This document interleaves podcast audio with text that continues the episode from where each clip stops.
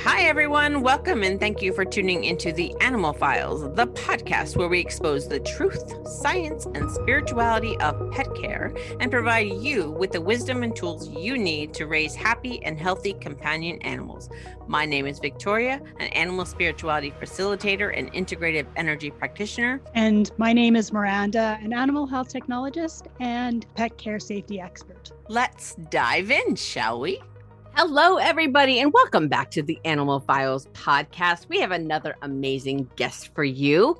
We have Carolyn Osborn, and she is the owner and operator of Chiron Energy Medicine for people and animals. We love having energy medicine people on this because that's kind of where I got my start. So it's nice to learn more people in the industry. So I'm going to toss it over to Miranda, and we are going to get this interview started because it's going to be a good one. Yes, welcome, Carolyn. We're happy to have you. Carolyn goes by a few different names, I guess. I don't know if names is the right word, but titles, probably titles, if you want to call titles. it that way. yeah, titles. I guess maybe depending on where you are sharing your information and what services particularly you're talking about. Mm-hmm. Correct. Do you want to explain a little bit about that? Sure. First of all, I do energy medicine, as it says in my title, Chiron Energy Medicine. That's where I've gotten most of my practice, a couple different modalities of energy medicine techniques that I use. Um, I also am an animal communicator, so I can talk to your animals and they can talk to me, which is always exciting. And then hmm. I'm also a medical intuitive. So, all those three areas are different ways of connecting with you and your animal both to find out what's going on and how I can help you. Nice. Mm. Have you always had a strong connection with animals? And did you always have a certain level of animal communication and healing abilities as a child, or did these abilities develop later? Um, I've always been into animals. I've always been a horse crazy individual since I was a kid. mm. and we've had dogs all of our lives. So I've grown up with animals all of my life, one way or another.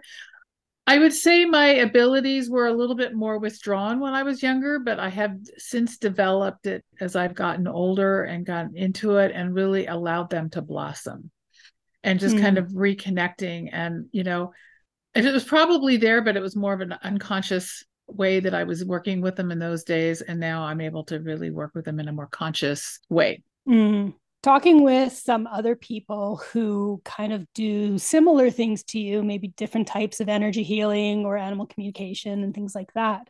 Uh, a couple of them had mentioned that they felt like they had the ability when they were young, but it ended up getting stifled because of conditioning, things that were said to them, different things like that.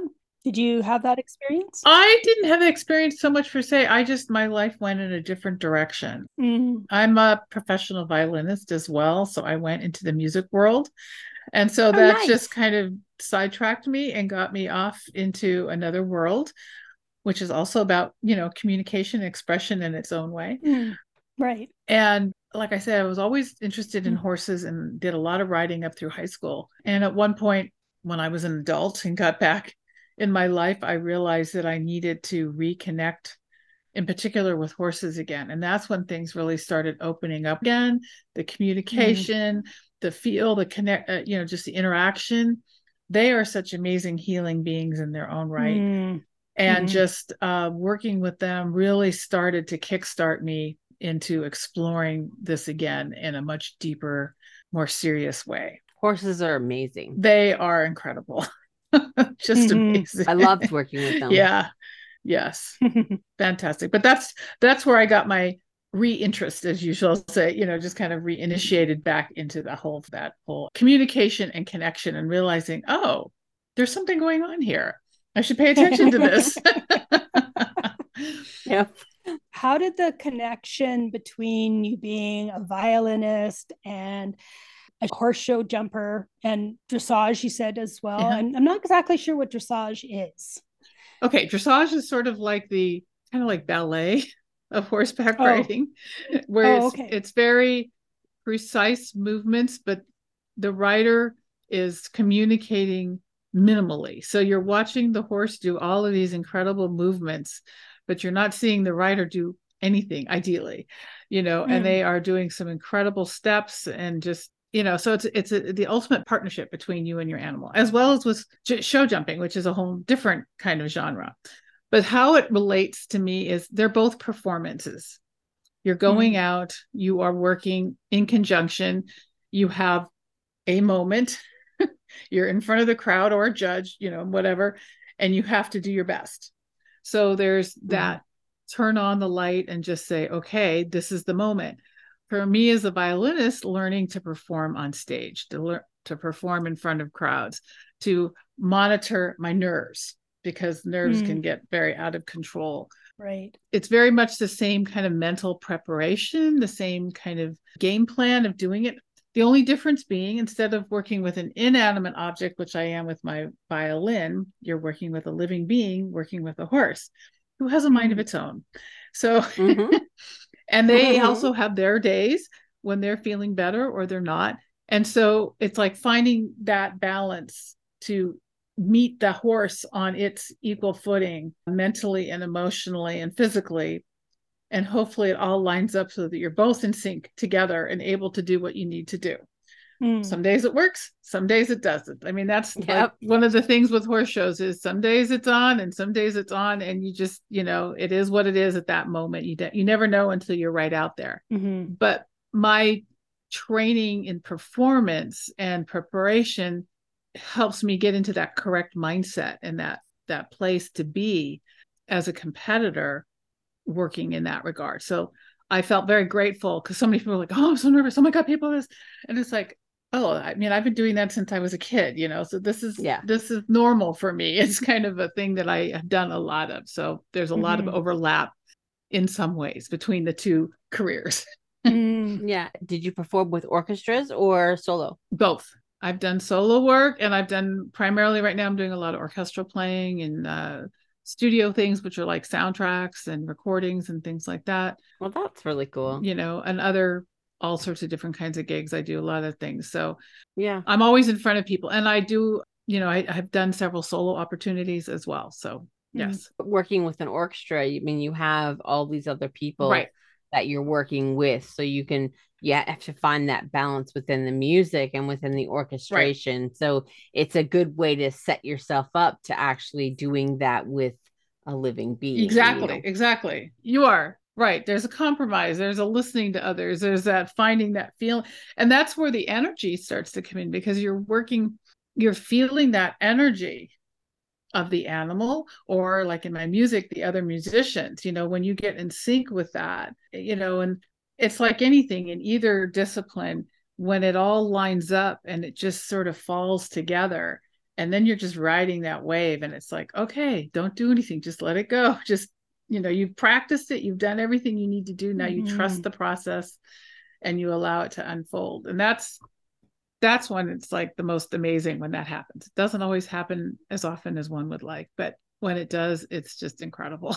It's magic. That's mm-hmm. what that is. Magic. Yes, magic, definitely. I think it's one of the hardest things for humans to do is to just trust and let it go. It's like exactly we, we want to be in control of every single mm-hmm. moment, it seems. And when we hold on so tight, then things are more likely to fall apart i think exactly and that and that is what happens with animals and people because the people get so controlling of their mm. animals and of what they want to do and sometimes you know you have to counsel them to say okay back off let them be let them experience and that's you know that's a challenge yes mm, yes allowing definitely you know and it's hard because people want to like oh i gotta do this it's like no sometimes you just need to back off a little bit and give them space mm-hmm. you know mm-hmm. so that mm-hmm. they can do what they need to do yeah. and so it's a learning experience for both sides yeah yeah and i think along with that too is seems like a strong need for a lot of human beings to humanize their animals and they mm-hmm. don't mm-hmm. they don't really understand the natural being of their mm-hmm. pets mm-hmm. right so they seem to struggle with working with that and there just kind of can be maybe some friction that occurs as a result right exactly i mean i had to it's kind of an interesting parallel but when i started getting back into writing and working, I had that work ethic of, you know was a violinist i keep practicing i keep practicing i keep doing it over. You can't do that with another being. You have mm-hmm. to work in small bits. You have to do it. You get it right. You let it go. You move on. You don't just keep drilling drilling drilling and saying okay i'm going to do this over and over and over until it gets right. That doesn't work. And so it's the same thing with people and their animals. They have to learn how that give and take mm-hmm. you know allow them to be themselves to express themselves so you find out who they really are and what their personality is what their energy is.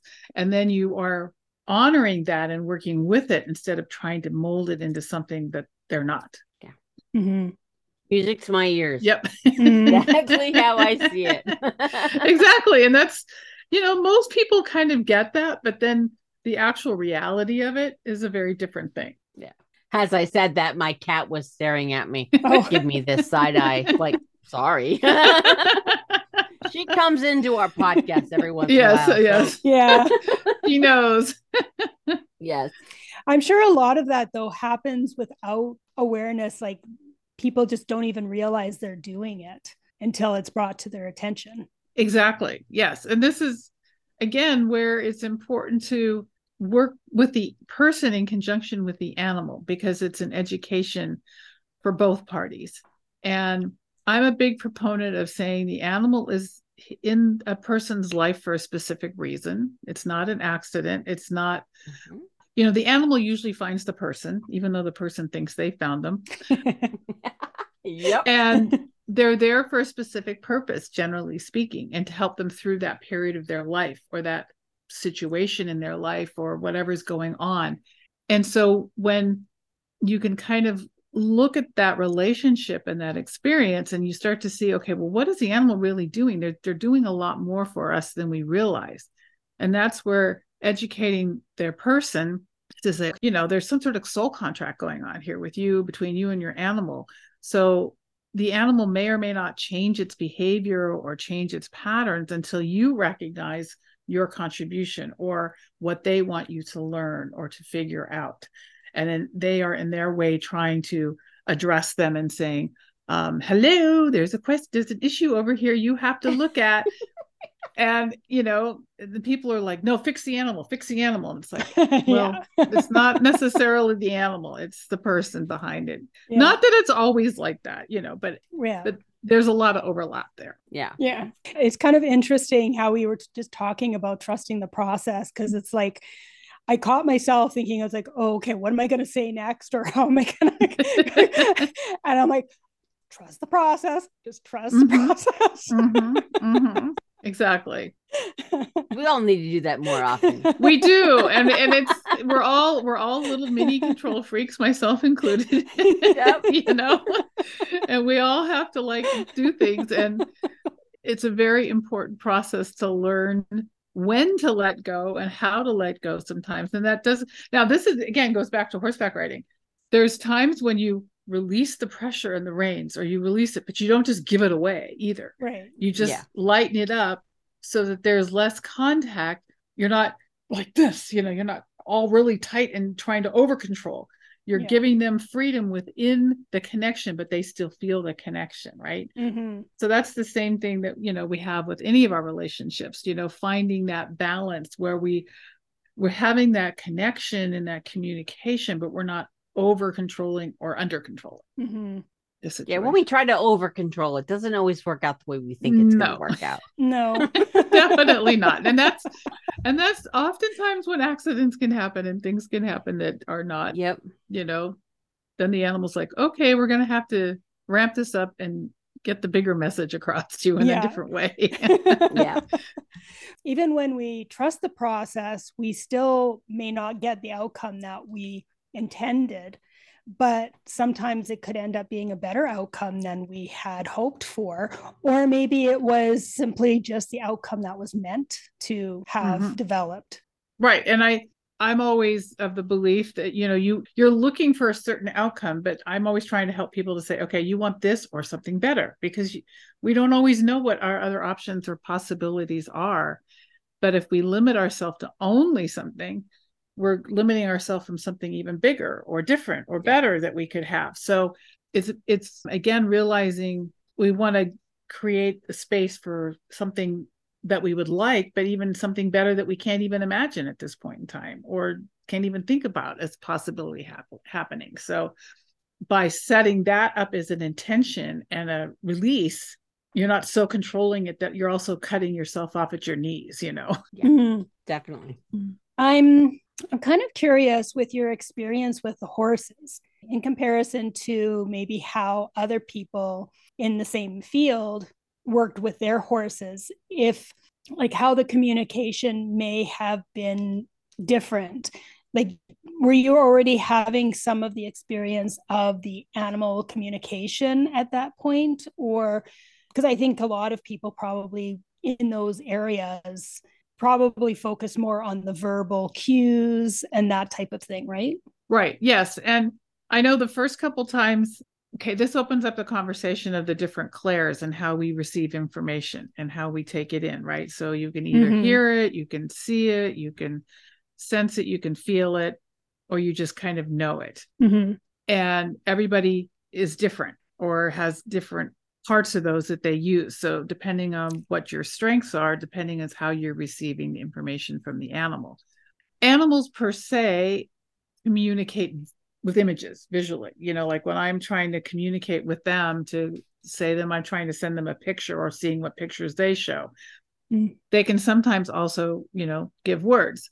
One horse that i was on i just finished a jumping lesson was finishing heading back to the barn and i'm sitting on my horse totally relaxed no no contact just just you know we're walking back with the trainer and i hear this in my head get off now and i'm hmm. like oh no, I don't need to. I'm just going back to the barn. Got down to the end of the ring and my horse just bucked and threw me off and I went flying. And it was like, what was oh, that? Wow. Yeah. And, you know, luckily I was okay. But it was like, he gave me that warning. Right. He's like, get off. Doesn't have to be a logical explanation as to why. just mm-hmm. listen and after that it's like okay i get a message i listen to it i don't mm. don't try to sit there and rationalize and understand where it's coming from or why but it was like it clearly came mm. and i think everybody gets those kinds of messages in different ways and i think and especially people with their animals they know their animals they know more than they think they do they are hearing and communicating better than they realize and so I'm always telling my clients, you know, it's like if you feel something's off, something's off. You don't have to believe it, you know, that's where you sometimes you go to the vets and they're like, no, everything's fine. It's like, no, but something's not right. Something's not right. Yeah. And that's where you want to find out. And that's where like the energy medicine thing and the communication is really important to find out in that kind of grayer area mm-hmm. of what else is going on, because there are usually other things going on mm-hmm. that could be contributing to a potential problem that could come up or just something is brewing and you want to deal with it so and and horses are very communicative i mean you're you're in their heart field right when you're riding them and you're on them their heart field is so huge so most horse people are really in tune with that without even really being aware of it you know mm. some people are more in tune with it than others but mm-hmm. you know the good uh, equestrians really are in touch with that part of their horse and their communication. Oh, okay. Hmm. So I want to go to the name of the business because I thought it was kind of interesting when I went onto your website and found out why you had chosen to use the word Chiron as part mm-hmm. of your business name. Can you share that with us? Yes. So Chiron was a Greek god, he's a demigod, and he is a centaur. So he's half horse, half human. Hmm? he was uh, the son of Zeus and a um, human nymph. And Zeus came down and had a little fling, and then, as he was as, wont to do, as he was wont to do, yes. So when this child was born, it came out as a centaur, and the mother was traumatized and like, get rid of this. And so his he's called the wounded healer and so his first wound was that he was given away. He was orphaned. He was like, she didn't want him abandoned. You know, it's like, you're different, you're something else. Well, he became one of the best characters. He was taught by Apollo and Artemis. So he had training in music, in healing. He was a great teacher. he taught all the other gods a lot of them. He was a trainer for them as well. His undoing was he had been uh, really close with hercules and hercules had one of his arrows that was tipped in uh, hydra's poison. And somehow he shot the arrow and it hit chiron in one of his legs. Mm-hmm. well with that poison it wasn't able to heal. So he was forever wounded and he could never heal that wound, even with all of his skills. So, what he ended up doing was he finally bargained and, and worked out with the gods, traded places with Prometheus. So he could die and Prometheus could then live. And so that's when he went up and he became like a constellation. So he's also one of our planets, you know, uh, you know, he's which is also considered one of the like the wounded healer. So I like it because so many people have you know we're all carrying some sort of wound of some sort. Plus it's that connection between the animals and the people. I love that connection because he is both. He's mm-hmm. part animal he's got that animal side of him and he's got the person side of him. And he's you know the teacher. So he's got all these different things. It just for me we're like this just says it all. Yeah. Yeah. For me and you know. i can i can totally see that. Yeah. Especially what we know about right. you now it's like that's who you are in a lot of ways right exactly exactly exactly and mm-hmm. so it just it just resonated with me and the more and more i'm with it the more i'm i'm kind of growing into it shall we say so yeah isn't that how it always happens mm-hmm. yeah and we it just pick a name and then we just grow into and it, it, and it was funny because that just came to me and it was like oh yeah and it was like yeah like i say it's, it's, like i've really grown into it and the understanding of it uh, over the years and it just it makes a lot of sense for me mm. Cool. You know, and as, aside from the you know permanently wounded aspect of it, I think that it is common with any kind of healer or teacher or something that we're usually trying to heal or teach something that we're in the process of working on ourselves or like we maybe have overcome part of it and we're working on another level or something mm-hmm. in that sense yes so yes we are i think all healers are teaching those people that things that they're addressing in their lives or have experienced in their lives and they are tra- attracting in clients that are going through similar processes because you can relate to that and understand mm-hmm. it so yes it's it's it's a very much an important part of that process mm-hmm. and learning and how we address those clients and figure out with those clients so that we can relate to them and understand what they're going through and have a better experience of helping them through the process mm-hmm. of learning. Yeah, my belief is that you are drawn to the healer that you need at that particular time. Right, mm-hmm. right. So when a client would come to you, it's because they need you. Right, right. Not they just need healing. They need you because you can provide something that you've already been through. That empathy is there. Mm-hmm. Right because there's a whole bunch of us out there doing similar things but we're all offering it from a different perspective in a different right. place and you know different um, experience so mm-hmm. that's very important yes mm-hmm.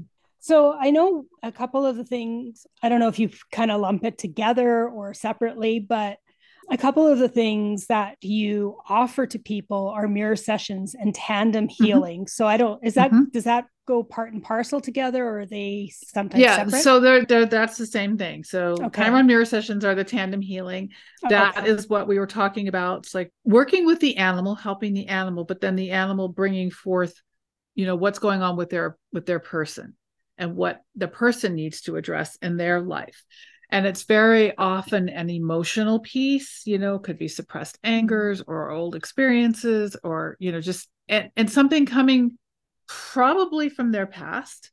You know these are deep rooted issues that you know the person has probably said you know i'm going to stuff it. I'm going to stuff it. I don't want to deal with that right now. And the animals are so pure.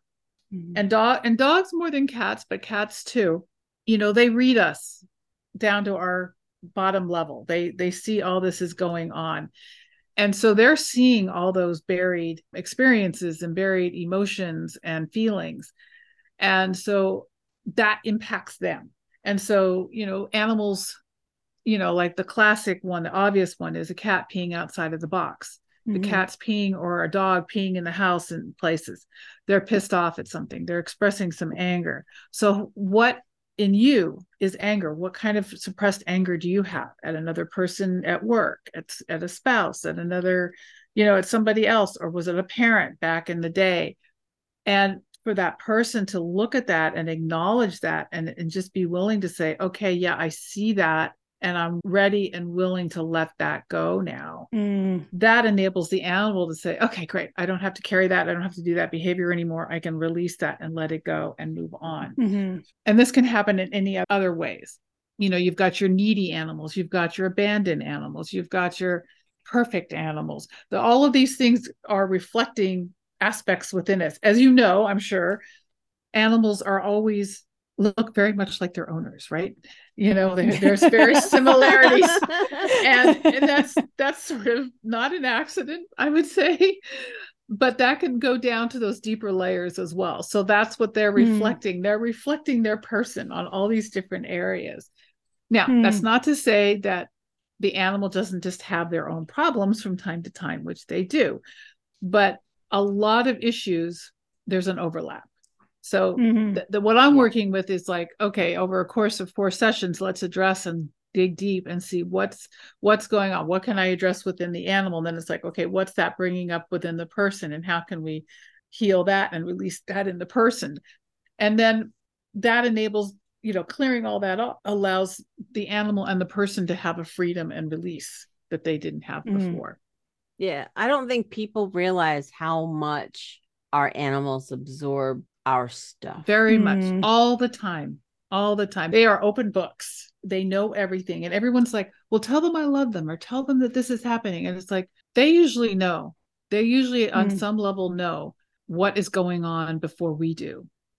Um, mm, yeah. It's kind of like kids when they, when you all of a sudden you come up to a kid and say, we're getting a divorce. And it's like, well, what took so long? You know, they, they already knew on some level. They're, they're, they're reading it and the animals are like that. They're reading all of this stuff that we're not even aware of. Mm-hmm. That's one thing I've noticed sometimes. Like again, with my with one of my horses in the early days, they would respond or do something, and it wasn't until a couple hours later that's like, oh, that was me. I hadn't gotten in touch with some feeling or something that there, but they had already picked up on it and they were acting out on it before I was even aware that it existed. You know, mm-hmm. so mm-hmm. they're so much more in tune to us and to all of that. And so, you know, for us, it's all about, you know, I want clients and people that are willing to address their awareness and open that up and get to a more highly evolved, more clear space within themselves, because then they can really be healthier, be happier, mm. And not have to carry all that excess baggage around that, you know, they don't mm. need anymore. And mm-hmm.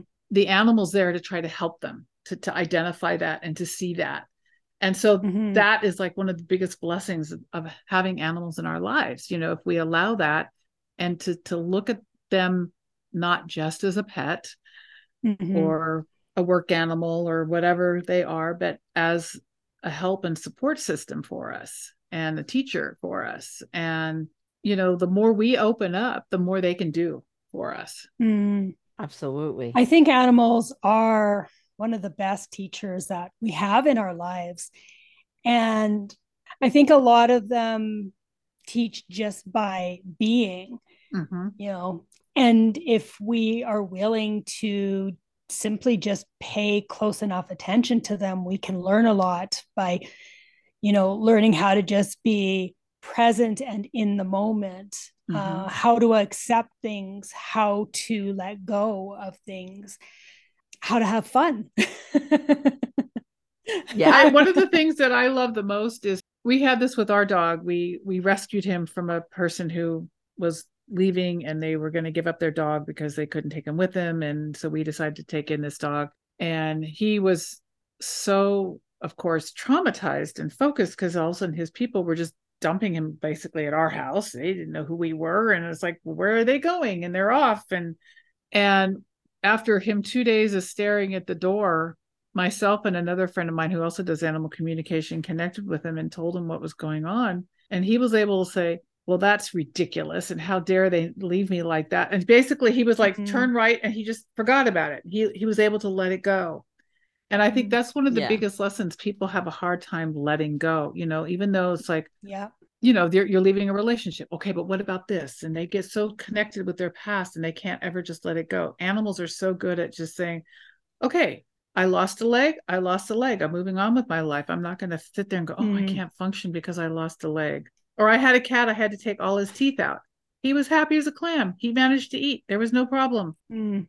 yep. You know they adapt they mm-hmm. move forward they don't hold on to the past and hold on to all these well what ifs and that's mm-hmm. and that's one of the biggest lessons you know for us people you know they can do that and they and they're fine and they mm-hmm. they work it out they do what they need to do and i think if people looked at that and within themselves and realized that they have the power to be okay and they don't need to mm-hmm. carry this on and think about it and go over and over and over and over yeah I wonder how much of that is conditioning. It is. Yes, we're tra- we're taught that way. yeah. Because I know that's a definite a thing that I deal with and I'm much more aware of it, so I try to try to let go as, as mm-hmm. quickly as I can, but I, you know, a situation will happen and I'll keep playing it over and over mm-hmm. and over again in my head or you know i'm anticipating a situation and so i'm like playing out how this is going to go what i'm going to say right. what the other person's going to say exactly exactly and, and and even when i catch myself i realize how ridiculous it is but it's it seems very challenging to stop it well and that's the whole aspect of being in the moment and being present and being yeah. where we are and you know also what i'm trying to do with my clients is work with them on a more evolved level, that higher kind of spiritual aspect of saying, okay, there's more to mm-hmm. this than just, yes, all of this is nice, but we can learn so much and evolve ourselves and the animals. We have that ability if we can allow them to teach us that or to, to look at that as a new example. We get stuck in our 3D human dimensionality yeah. And and you know and it's like okay or the ego part of us you know that that holds on to all of that stuff. And yeah. it's like okay yeah. ego that's nice. Thank you very much but let's we don't i don't want to hear that right now. Right. I always look at it and i think a lot of people should do this you know because of conditioning generational conditioning mm-hmm. we look at animals as just animals. Right you know, there they do jobs for us. They're cute, they're cuddly, companionship, all the fun stuff, the surface stuff. Mm-hmm. But I think as humans, we need to look at them as, in my opinion, more intelligent than us in a lot of ways. Mm-hmm. And we need to see them as their own people. We need to see them as individuals. We need to see them in a way that lets them shine mm-hmm. because they are teachers. Mm-hmm. They are teachers when you don't even notice they're teaching you. Right. And they have such a a purpose and a mission on this planet. When they choose their people, there is a reason and there is an intelligence and an intention behind that. And I think we as humans need to start looking at animals like we see other people, mm-hmm. but more evolved. Mm. Yes without the baggage. Yeah. yes, exactly. I think intelligence is an interesting concept, though, because as part of our conditioning, I think we view intelligence as you know how much you have learned through books and schooling and, and mm-hmm. all of that and it's like oh if you've got a phd you're more intelligent than somebody who just has high school or something like that and it's intelligence to me has nothing to do with books and facts and all of that kind of stuff. It has more to do with, I think, more how to operate in the world. Mm-hmm. Exactly. I think so. Yes. And we can learn so much. And I mean, let's face it, dolphins and whales and like some of the orang- elephants and some of these other animals are so much more highly evolved, intelligent than people realize. And they're in a different level. Oh, totally. Than yeah. we are. Mm-hmm. And we Way just and we just abuse them, you know, and treat them like, oh, they're just these silly animals. And it's like, no, no, no. There's so much I can't tell on. you how much I've learned from my animals. I mean, as I've been doing my own personal mm-hmm. journey and mm-hmm. my own spiritual journey, I, they've taught me more than any book could have ever taught me. Mm-hmm. mm-hmm. Exactly. same with me and all my animals and every one of them. You know, they've all come into me for certain parts of my life and then, you know, on to the next one. And they all hold a special place. You know, yeah. they're all there for, for their own reasons. And they've helped me grow to where I am today. Mm-hmm. And that's, uh, I feel forever grateful. yeah. to them all Me for too. that because mm-hmm. uh, yeah it's it's an amazing phenomenon and and and i also wanted to mention that you know we tend to think and this is a harder topic to talk about but when we see animals that are being abused or animals that are in a situation that are not what we think as the best situation very often those animals have chosen to be there because they're there for their own growth and they're there to help that person or there's some connection there that we can't see from where we are yeah. here. Mm. And as harsh as it is and as bad as it is, we can't really know what that connection is and what their bigger plan is. You know, why they're here and why they subjected themselves to that. Mm. But then that goes in where with the whole belief that we're here and we've chosen our lives to a certain extent and we're you know here for learning certain experiences or exp- having certain experiences so like i say it kind of opens up a whole nother doorway of yeah. things yeah. but i consider that we choose the potentiality of what a life could be mm-hmm.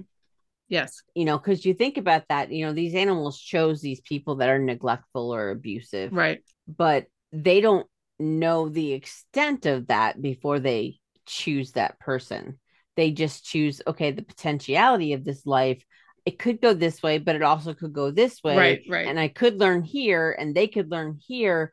And because a lot of us humans walk around unconscious, we right. don't realize. And so we consider them just things that don't have feelings or emotions. Mm-hmm. And again, that's generational conditioning. So don't don't think that an abused animal should stay where it is you know right right right it just right. shows the potentiality of that life mm. doesn't mean they need to stay in that life right right right exactly like i say it's it's it's a, it's a yeah. murky area to, to it's yeah. very it's a very murky but i totally agree with you that they chose that relationship for some reason mm-hmm. and because their human was unconscious and didn't realize that the connection could be there they ended up in a situation because they didn't know what it was going to turn out to be. Yeah. Right, right. I also think, or well, I believe that the universe loves expansion and growth. And so mm-hmm. when any living being ends up in a certain situation, there is the opportunity for expansion and growth. It doesn't mean it's necessarily going to happen, but the opportunity is there. Right. Well, and that's the free choice thing that we have in this world. You know, we all have kind of that aspect of free choice. Mm-hmm. So it's up to us or the animals to choose in any given point which way we go, mm-hmm. you know. And so we have those opportunities. And if we're in a place where we can take the higher road, we do. Mm-hmm. Or we don't. Mm-hmm. So. Absolutely. Yep. yeah and i mean you see it a lot with um, with rescued animals especially those who have come from a traumatic situation how they are for the most part able to let go of what happened and they can learn mm-hmm. to love and trust the people who come into their lives it's not always the case but most of the time. Right. And and that's one of the things that i love to do because and that's what I, I, I one of the specialties is like helping people who've adopted animals that have been in those situations that have been you know traumatized or abused or abandoned and helping that animal to make that transition first so they don't have to hold on to it because they're you know again some they they can't always do it themselves. You mm. know they can't let go of that stuff. So i can help them release and clear that emotional baggage, those old experiences. And then that enables them to say, oh, I can be with my people now. And they will then turn that corner and be able to accept their new home mm. once they've been cleared of that those old patterns and those old energies mm-hmm. that they don't need anymore. Mm-hmm. So it's it's one of the most important times I think for this work is when you're bringing a new animal into your house, especially if you don't know where they've been before. Mm-hmm. Even if you haven't, just you know to align them with their family to uh, help them understand that they are here they're in their forever home now they're in a good safe place they don't need to have all this other baggage mm-hmm. with them and it really makes a huge difference because they do they i mean i've had you know people call me up and say you know oh i adopted this dog and then this man walked in and they're just like you mm-hmm. know because they were obviously abused or had some sort of a situation so helping them to understand it's not all men mm-hmm. it's not every situation you don't need to react like this with everybody that was then this is now you know because they're surviving on their instinct and so that's the animal nature part of them mm-hmm. that is coming to the fore right because they are still operating in an animalistic way mm-hmm. of their basic nature mm-hmm. right and we can help that you know improve that so that they're feeling more comfortable and able to relax and and feel happy in their new place right and have that combined with their humans to develop the the patience and the ways of being around them to help them to I lost the right. word that I want to use. right. To not carry yeah. that. I mean, it for me, it's like one piece of advice I got was it's like when you're working with these animals, you want to tell the person, okay, don't keep bringing up the story of their horrid past mm-hmm. or this happened to that animal. If you keep perpetuating that story, then they're having to relive it. Mm-hmm. You want to let that go. You want to say, move on. That frees the animal and them of this, you know, mm-hmm. maybe titillating and exciting and but it doesn't do either of them any good mm-hmm. in the long run. Yeah. I think the term adopted, I adopted him. Well, no, he's yours. he's yours. you know, she's yours you know if you keep bringing up that right right right right. again it's no let it go. Yes you did a good thing but now they're your family. Mm-hmm. right. This is my they're dog. This is my you. cat. Right. So you do both in person as well as distance right? Or is it all distance? At this point i do most of it all distance. Okay. I had done some work with people in person but all my animal work i do like this over zoom or virtually. Mm-hmm. It's better for the animals. They can be home, they can be comfortable. The person can be home and comfortable. It just allows them to feel safe and happy. Mm-hmm. And it actually works better at a distance than having them in the room being distracted and running around and, you know, in a strange place or mm-hmm. you know mm-hmm. whatever that doesn't benefit anybody mm-hmm. and they they can feel it they get it you know mm-hmm. i've worked with animals in hong kong and over in europe and stuff and you know all of a sudden they're going oh they can hear you. They're like looking around because they can hear my you know voice in their head mm. or whatever. So they're picking it up. They don't need you to be right there. Mm-hmm. that's the beauty of this kind of work is like you you can do this mm-hmm. at a distance and do it virtually and it's it's so effective and so beneficial. Yeah. So some people might wonder how this distance communication and healing can actually be effective instead of in person. Okay so there is no distance between energy. we are in a quantum field. This gets into the quantum kind of mechanics aspect of, you know, we are all things. So it's like talking on the phone with somebody long distance, like you and I are, are how far apart are we? We're a long ways away, mm-hmm. but we can still connect and interact. So what I'm tuning in energetically with the animal or the person, you know, the energy is already there. There is no there's no distance between it. Energy is energy. Energy is everywhere. Every, energy is everything. Mm-hmm. We are made up of energy. So it is all things, all places. Mm-hmm. So it it does work. And I know it's kind of strange for people, but you know, once they start to experience, and I've had people go and they go, oh, yeah, this kind of does work. It's kind of interesting, you know. It's, mm-hmm. yeah. They're always kind of surprised at first, but then it's like, oh yeah, I like this. so mm-hmm. it's it's a cool thing. Can you explain why this seems to work so well for animals, particularly with the energy medicine? Again, they don't get into their left brain and think about it. They just respond to the energy. They are very open. Mm-hmm. They are operating on that level already. Mm-hmm. They're, they're very much in tune on that energetic level. So when, you know, very often I'll go in and connect and they're like, oh, you're finally here. You know, it's like what took so long and or you know so they're already aware of it and they can feel it again we're we're kind of catching up to that you know we're getting better but we're still have a long way to go but that is where they operate. Mm. And that's why I always tell again, I tell people, I said, you know, you know your animal, you know when you're feeling it. You're getting messages you're not even Mm. aware you're getting because they're already tuning in on that level and sending you messages. Mhm.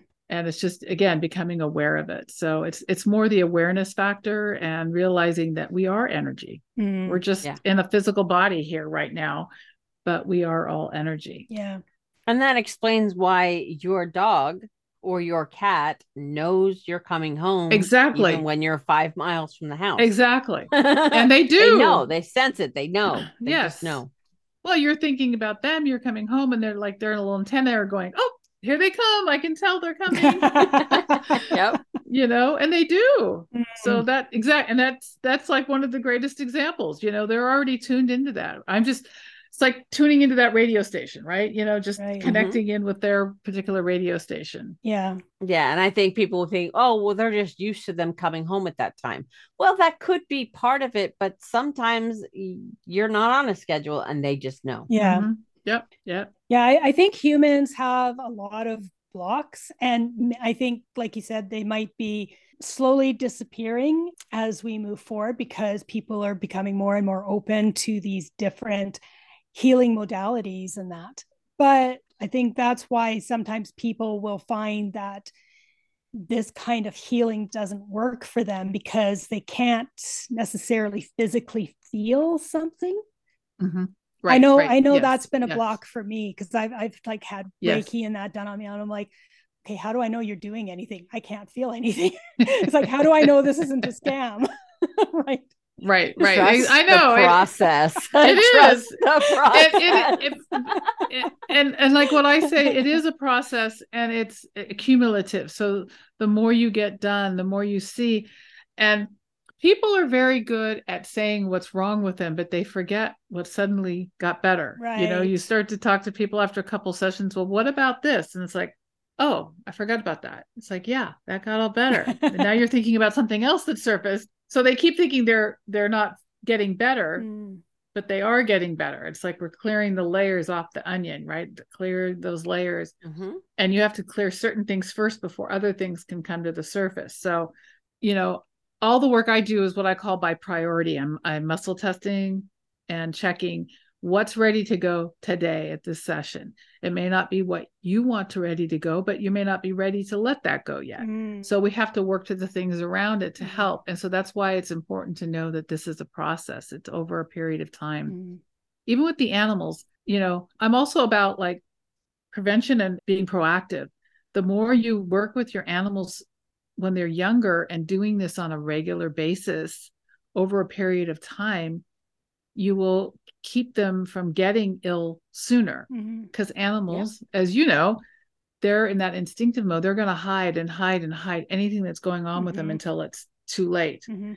And then all of a sudden they have stage four cancer, and there's not much you can do at that point. Mhm. But if you're doing this work steadily over a period of time, you know, like as a maintenance thing, over you catch things before they become embedded and turn into something worse. Mhm.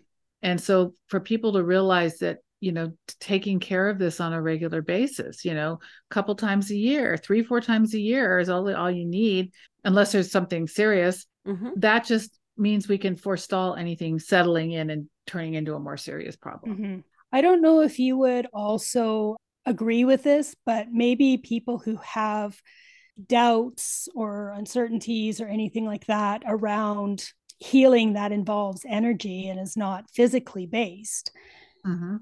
that they should probably seek out people where they feel a level of trust with them.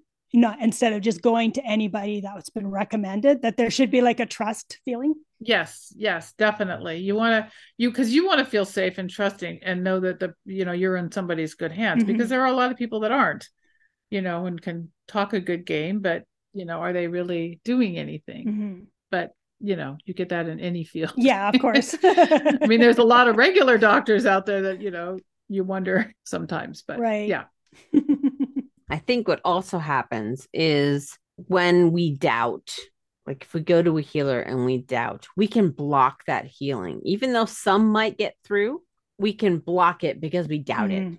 and we put the walls up.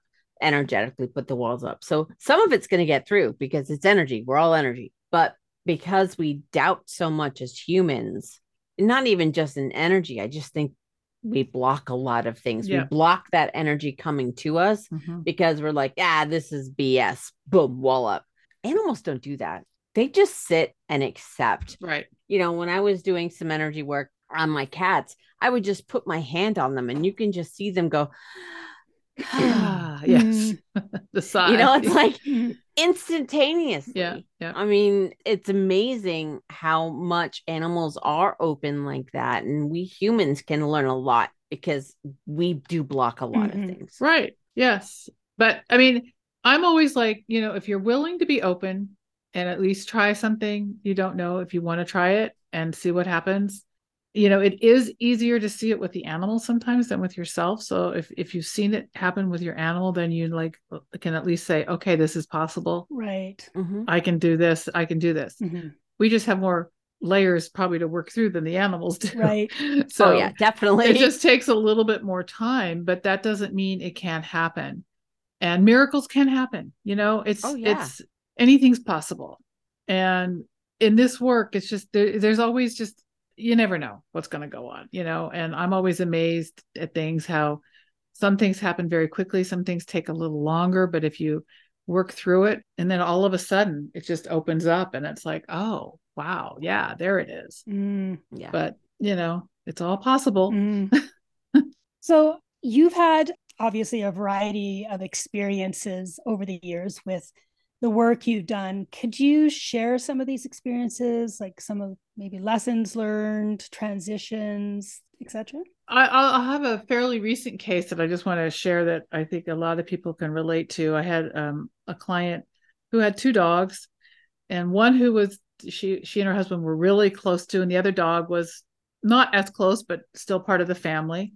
And the two dogs were playing with each other, and both the people were home, and the the dog they really liked was a little younger, and the other one was older and they got playing and got a little rough and the older dog happened to hit the younger dog in just such a way hit the neck i think it broke the neck anyway Oh, they wow. ended up having to take the dog to the hospital and had to put him down Oh wow. Oh, it was no. just it was really traumatic and they were just in shock Mhm. and just they were experiencing the shock and the trauma and just the pain and it's like oh my god you know? So i'm talking to my friend i said i said let me do a session on you. Let me let me help you with this. So i did a session with her. So first we could connect with the dog that had died and help her to understand that this was okay. He was fine. He was okay on the other side. There was no hard feelings. But i was also able to help her let go of that trauma and that experience and to turn it into something better. Anyway needless to say she it it she turned around to the point where her husband who was not into this kind of stuff and not open to, was not open to energy medicine after a couple more days and realized how much better she was and said how did you know that i want what you had so he called me and i gave him a session and was able to help him also through the process Mm. nice. and those traumatic situations where this can really help a lot Yeah. and then I help them work with their new dog to help with the tandem thing, actually to help you know to care her to get more connected with this other dog and you know to move past this whole situation. Mm. And that really helped. It really blossomed. The whole thing really turned around, which was good. I mean, the good thing is that it happened relatively quickly, so it wasn't so ingrained. Mm. You know, when you're dealing with older, deeper buried shock or trauma, you know that takes a little more time sometimes to really turn around but Mhm. it's still it can go quickly i had another client she called me her cat you know all of a sudden you know out of nowhere just started hiding and hiding and hiding wouldn't come out come out i did a session on the cat talked to the cat and she said by the end of the session cat walked out on its own and was like okay i'm back i'm fine you know, it was just like she was, and she wasn't like totally into this kind of stuff either. But it's like, okay, I'll try this, and it was like, wow! All of a sudden, there she was. Yep.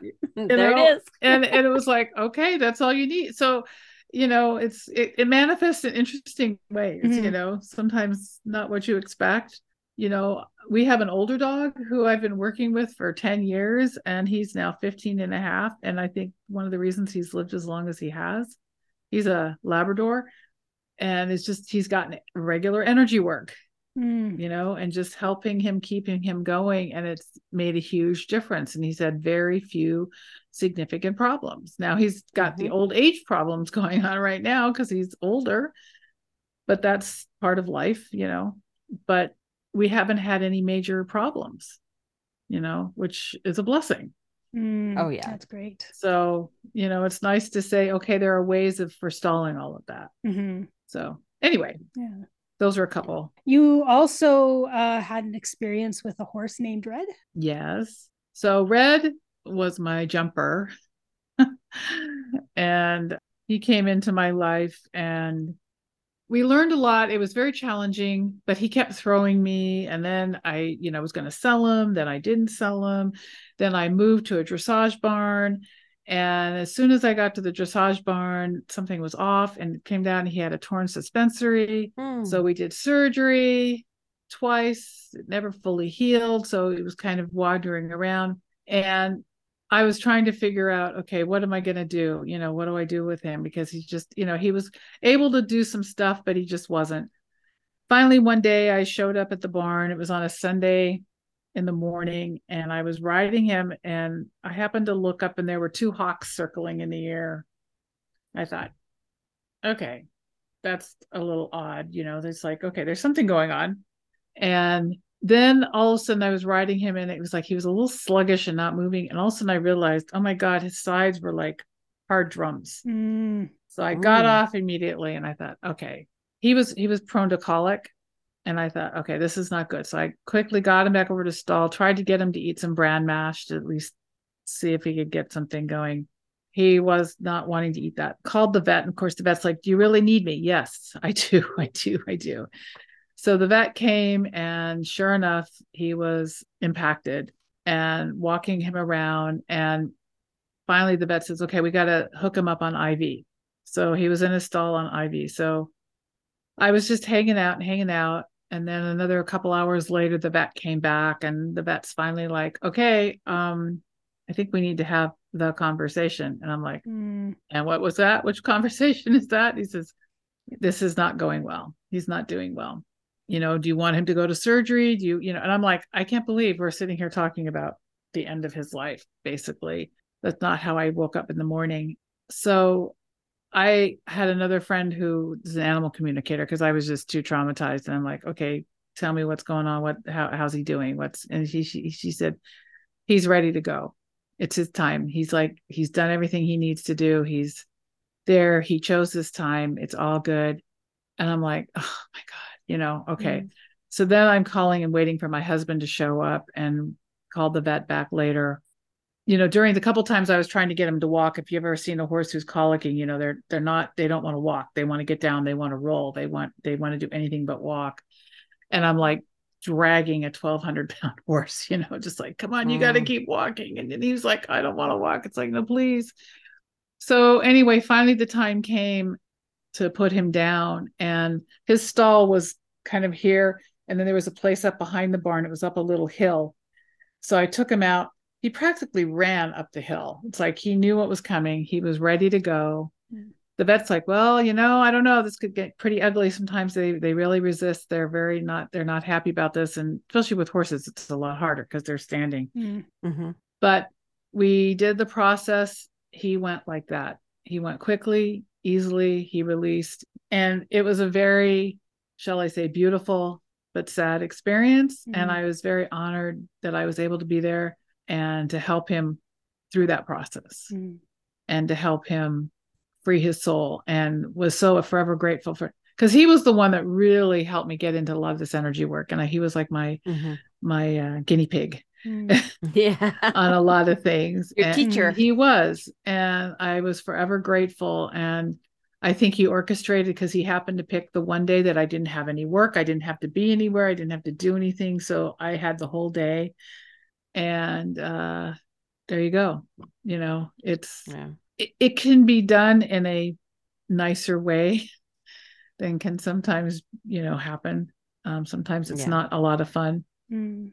But um, you know, when you can connect with them and help them through it, it's it's you know, it, it allows them to go freely and easily, quickly, and they're not Yeah. stuck. Mhm. I actually don't mind uh, working with animals that are transitioning because it, as you said, it's it can be so beautiful. Mhm. If you are aware and you are connected with that animal, you know that number one, it's not very traumatic for them. Right. They might have fear, but that they let that go when they realize, oh wait, oh I get a new body this time. Yeah, like, exactly. Like, it it can be so it can be so beautiful and anybody who can be open and aware and go through that and see the whole process from a distance and actually watch the nuances mm-hmm. it's not a bad thing it's Right. not sad it's not i mean you're going to miss them of course so you'll be Right. sad for a Right. bit but right. it's such a beautiful process Right. and uh, I'm I'm glad I've been able to be a part of many Mhm. transitions and be there. And like you said, I mean, helping them. You are. Yeah. I was going to say you're helping them, you know, have a better transition than just, you know, holding on to them and not letting them go, you know, and it's like when you can Yeah. be free and say, okay, they've done everything and now it's time to help them move to their next phase. Mm. Yeah. It's really important. Yeah. So, but yeah. I had one question left. In your practice, you have three principles that you kind of focus on proactiveness, preventative, and practice. Can you expand on that a little bit? Yeah. So the proactive is like I was mentioning earlier is, you know, not waiting until there's a problem. Mhm. It's like with us, it's like we go out and exercise every day. You don't want to wait until you've got a problem before you start exercising. You want to start and make that a regular practice all the time. Preventative is taking steps to do things preventatively to help them get the best health for them physically, emotionally, mentally, spiritually.